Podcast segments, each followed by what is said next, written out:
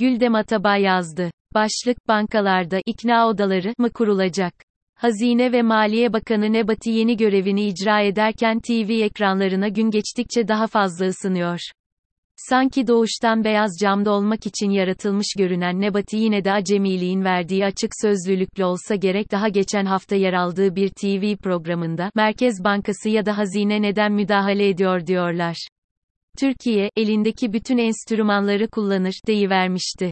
Konu tam da, kur garantili mevduat KKM ürününün lansmanı ardından TL'deki değer kazancının kaynağı tartışmalarıydı. Kabine toplantısı sonrası Cumhurbaşkanı Erdoğan'ın açıkladığı KKM tarihin tozlu sayfalarından bugüne uyarlanarak gün yüzü görürken, açıklamalara eşlik eden mucizevi dolar satışlarının döviz mevduatı sahibi hane halkı marifetiyle mi yoksa görünmez bir el tarafından mı gerçekleştirildiği elbette kritik derecede önemliydi. Sonuçta Uğur Gürses'in T24 yeki durumu netleştiren yazısını bile okumaya gerek kalmaksızın, Bakan Nebati TV ekranlarından önemli bir itirafta bulunmuş ve KKM'nin başarılı olması için yapılan satışların Hazine ve Merkez Bankası'nın mükemmel koordineli çalışması eşliğinde gelen satışlarda Türkiye'de yaşayan mevduat sahiplerinin gözlerinin boyanması amacıyla kullanıldığını sanki serbest piyasa rejiminin en doğal fonksiyonuymuşçasına açıklamıştı. Böylesi açık konuşmaların iktidar katında yaşayan danışmanlar ordusu tarafından beğenilmemesinden olsa gerek, dün geceki açıklamalarında Bakan Nebati bambaşka bir yönde açıklama yaptı. Şimdiden tarihe geçen ve ileride soruşturma konusu olma olasılığı yüksek 20 Aralık gecesi yaşanmanlar hakkında bu sefer kamu bankalarının devreye girerek dolar satmadığını, o gece piyasanın kapalı olduğu saatlerde bireysel satıcıların devreye girdiğini ve adeta birbirleriyle yarışarak bu satışları gerçekleştirdiklerini söyledi. Tabii böylesi yaklaşık 1 milyar dolarlık satışın bankaların internet şubeleri üzerinden nasıl yapılabildiğini inandırıcı şekilde açıklamaya gerek görmedi Sayın Bakan. Türkiye Cumhuriyeti'nin Hazine ve Maliye Bakanı böylesi bir açıklama yaptığında inanmak gerektiğinden konu burada kapanmış olmalıydı. Fakat Bakan Nebati'nin açıklamalarıyla neredeyse aynı saatlerde, Merkez Bankası tarafından yapılan açıklamada, döviz mevduat hesaplarının vadeli Türk lirası mevduata dönüştürmeleri halinde, sadece TCMB'nin sağladığı kur farkı desteğinden yararlanmakla kalmayacaklarını bir de üzerine söz konusu yeni TL mevduatların, zorunlu karşılık tesisinden muaf tutulmasına karar verildiği açıklandı.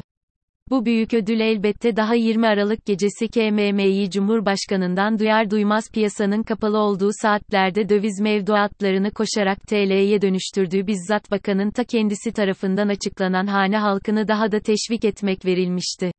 Zaten TL'ye koşan döviz mevduat sahibinin böylesi bir teşvike o zaman neden ihtiyacı olduğu ta tabitine havada asılı kalan sorulara bir yenisi olarak eklendi. TCMB'nin sürprizi bununla da sınırlı değildi.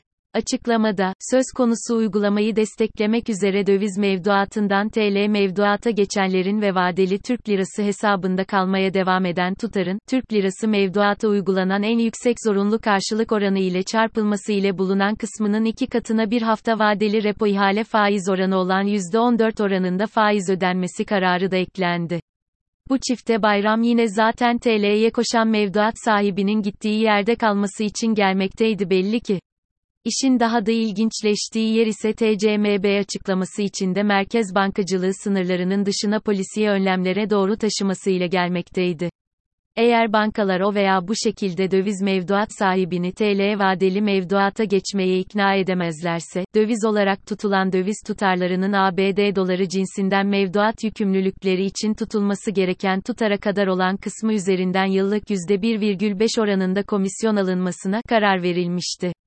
Albayrak dönemini hatırlatan şekilde kredi yarışına munzam karşılıklara ödenen faiz farkları üzerinden itilen bankalar bu sefer de hemen daha 21 Ocak 2022'de döviz mevduatlarının %10'unu TL mevduata çevirtme başarısı gösterirlerse, ya da 18 Mart 2022'ye kadar bir de toplam döviz mevduatının %20'sini TL'ye döndürtürlerse 2022 sonuna kadar söz konusu haraç vari komisyon oranından muaf tutulacaklardı.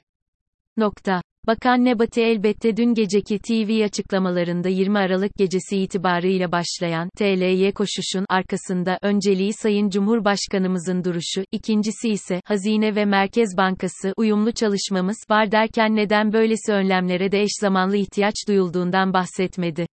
Halbuki rakamlarla konuşmayı sevenler açısından durum aslında çok basit. Türkiye bankalarında döviz mevduatı tutan hesap kitap bilen birikim sahipleri politika faiz %14 üzeri 3 puanla sınırlanmış KKM'de getirisinin yüksek ve hızla daha da yükselecek, enflasyon tarafından eriyeceğini çok hızlı kavramış durumda. Dolayısıyla, KKMA falan yöneldikleri yok. Aksine BDDK verilerinden izlendiği üzere döviz mevduatları kaya gibi sağlam durmakta. Hatta az da olsa artmakta.